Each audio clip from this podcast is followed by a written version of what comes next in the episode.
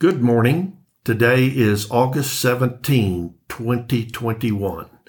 This is Tommy Ray, and we're in episode 21 of Water Rights, Laws, Guns, and Money. Today we're going to talk about ways to get around some of the most onerous laws regarding investments in water. You know, I feel a lot like Will Rogers, the comedian philosopher from the 1920s and 1930s. No, I'm not that old, but I have seen clips of some of his performances. I thought he was wonderful. He just sort of talked about issues. He famously said he only knew what he read in the papers. I feel a lot like that. Of course, in today's age, a person has to be careful and not believe everything they read.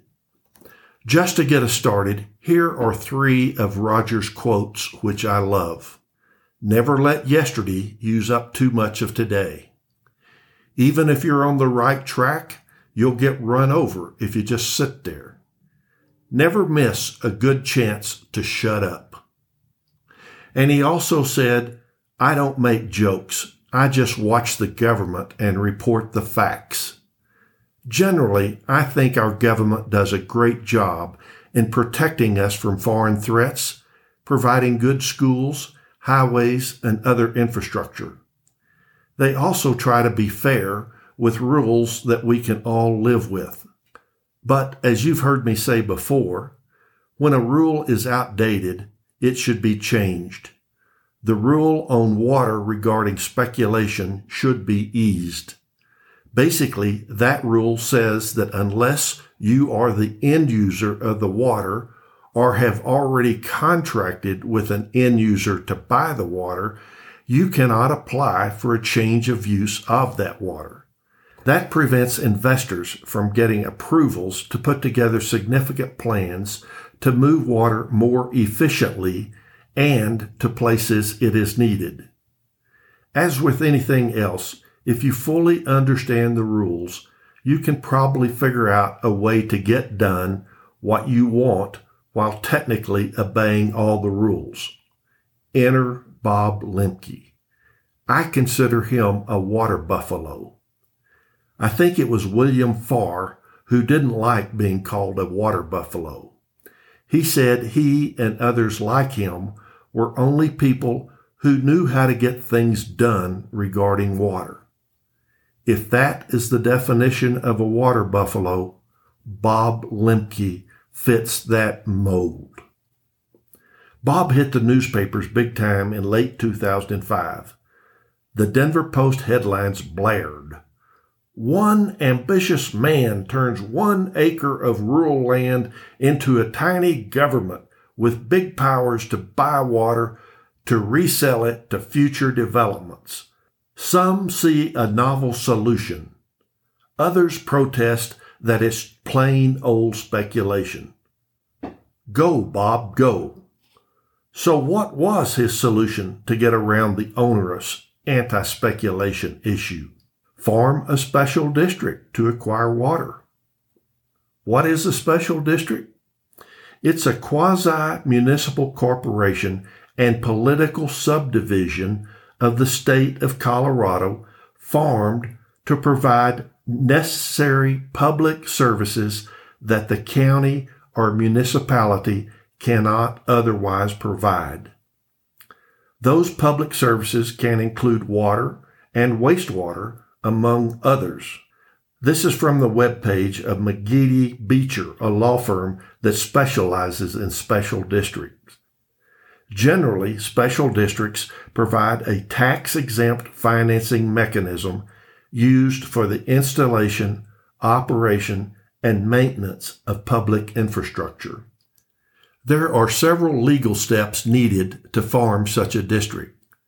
The first step is to get approval of a service plan from the jurisdiction in which the property is located, in this case, Elbert County.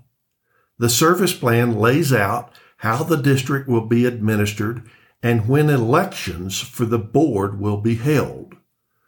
The election process is the part that seems a little shady to me, but it is entirely legal.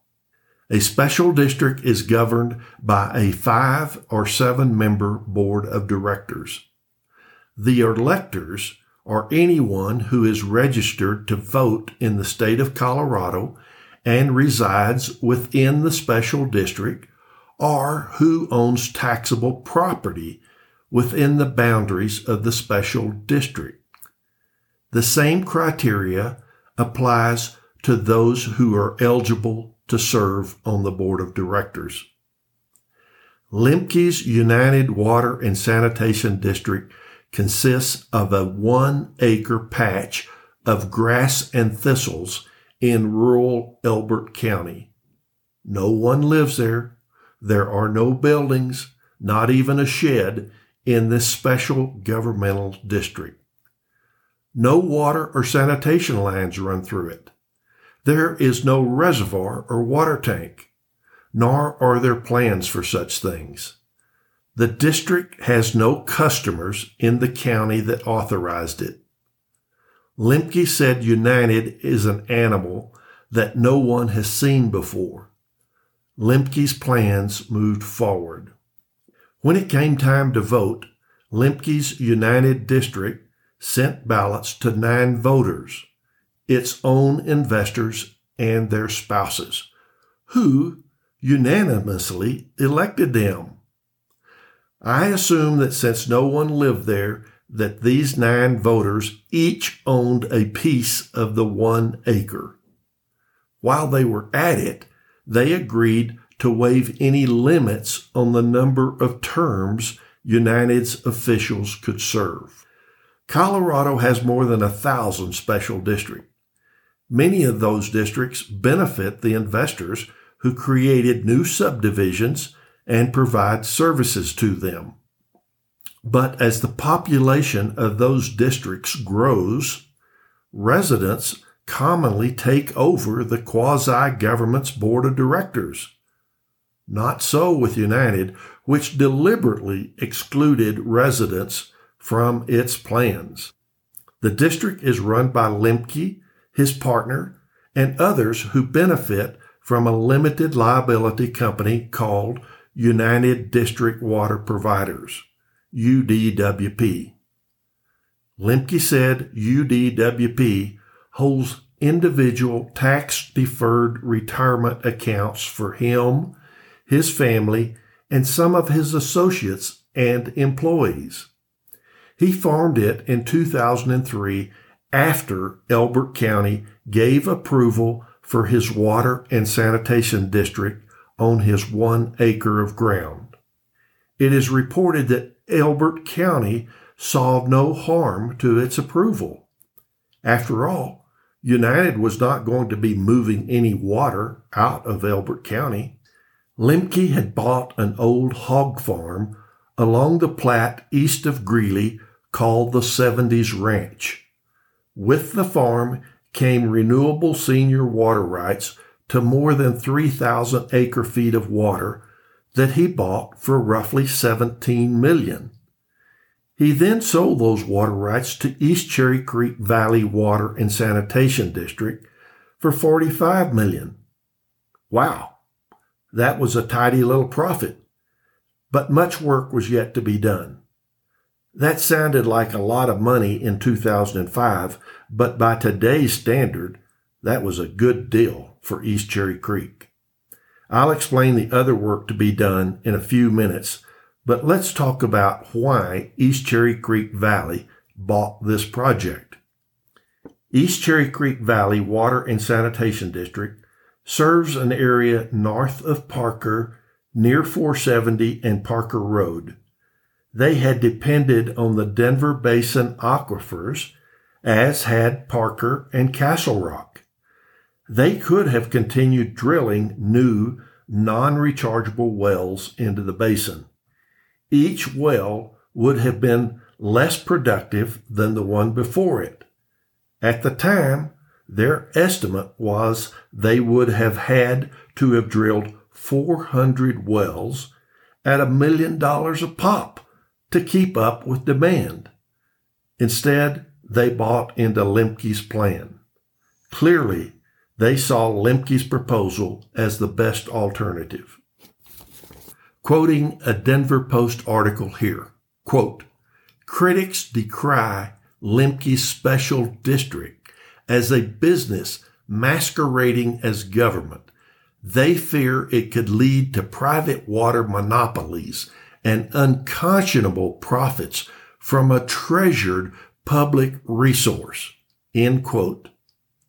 I hate that kind of twisted logic and doublespeak. Water rights, which were established at the 70s ranch, are no longer a public resource.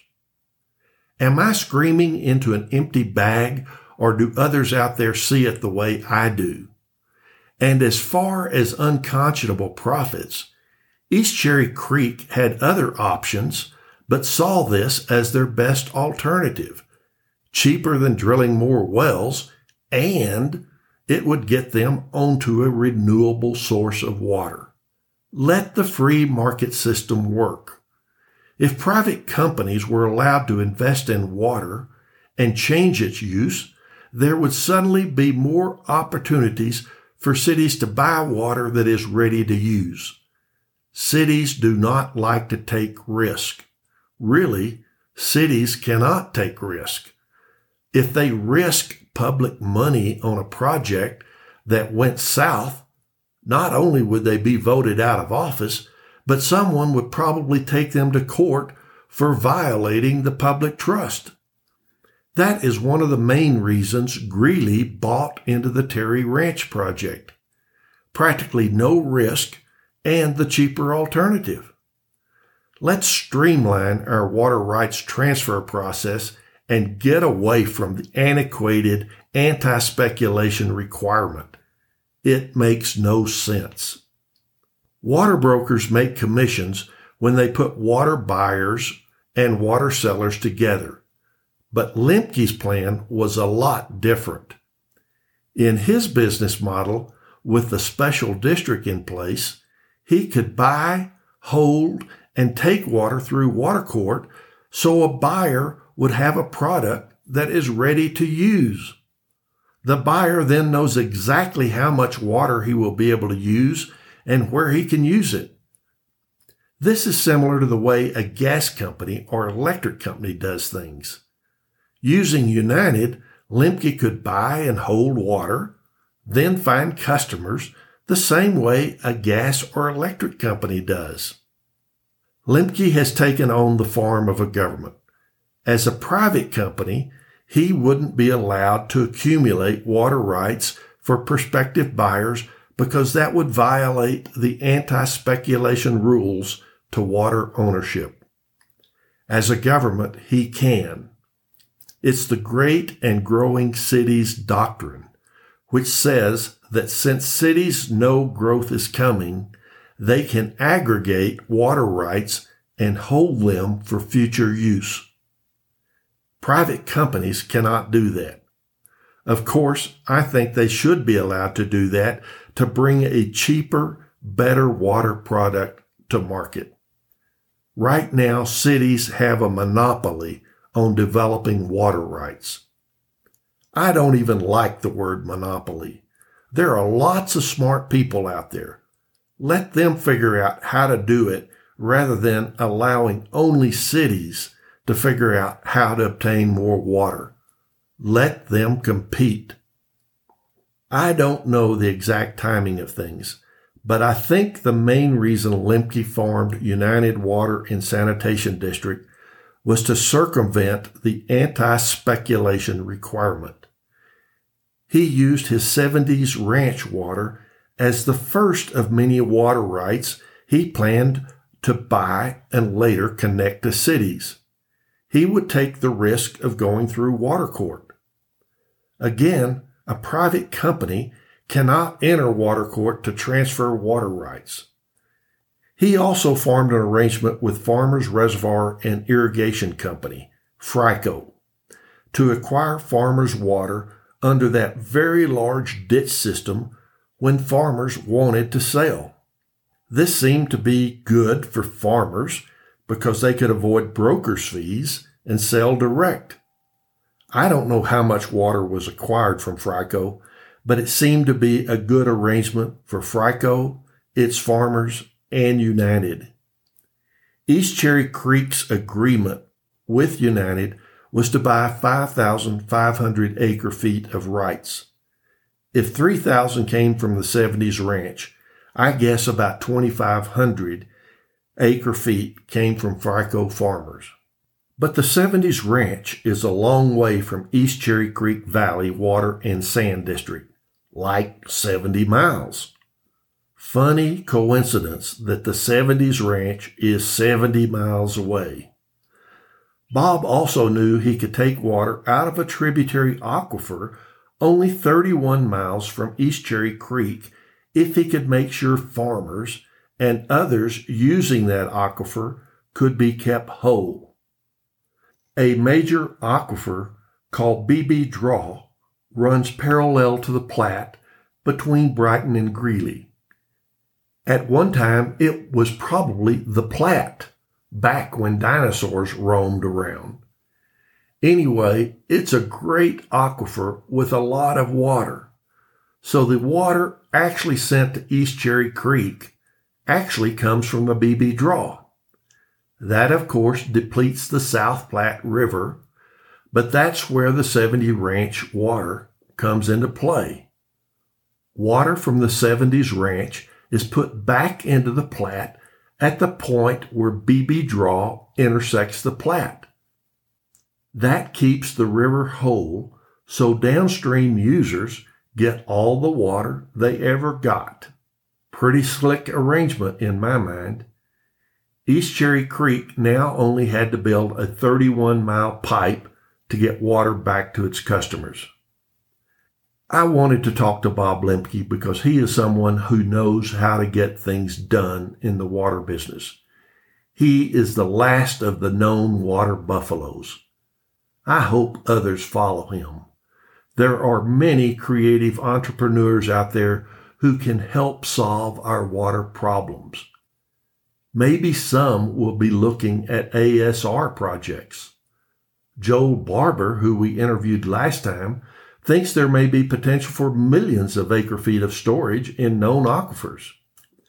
So for all of you who are brilliant and can convince financial backers to invest in water, keep at it. I like seeing new ways of managing our water. Well, maybe not our water.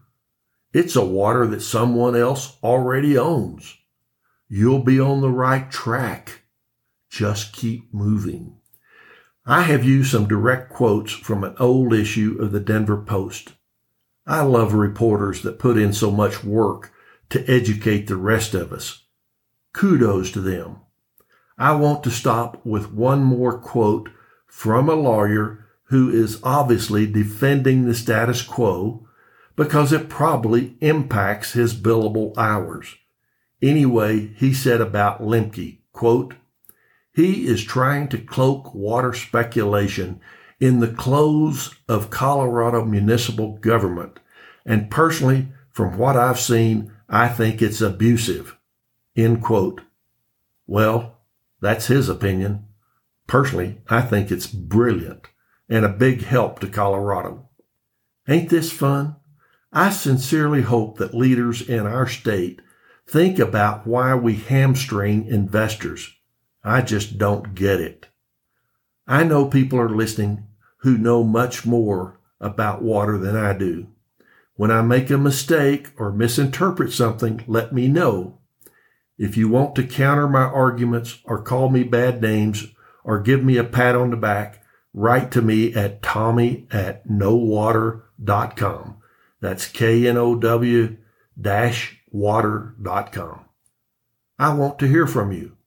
Also, I want you to refer this podcast series to your friends. The more people know about water, the better. And you can always buy me a cup of coffee on the knowwater.com website. Several have done that. It makes me feel like that this series is worth the effort. I love doing it. Enough of that. Let's go listen to our mountain stream. See you next time.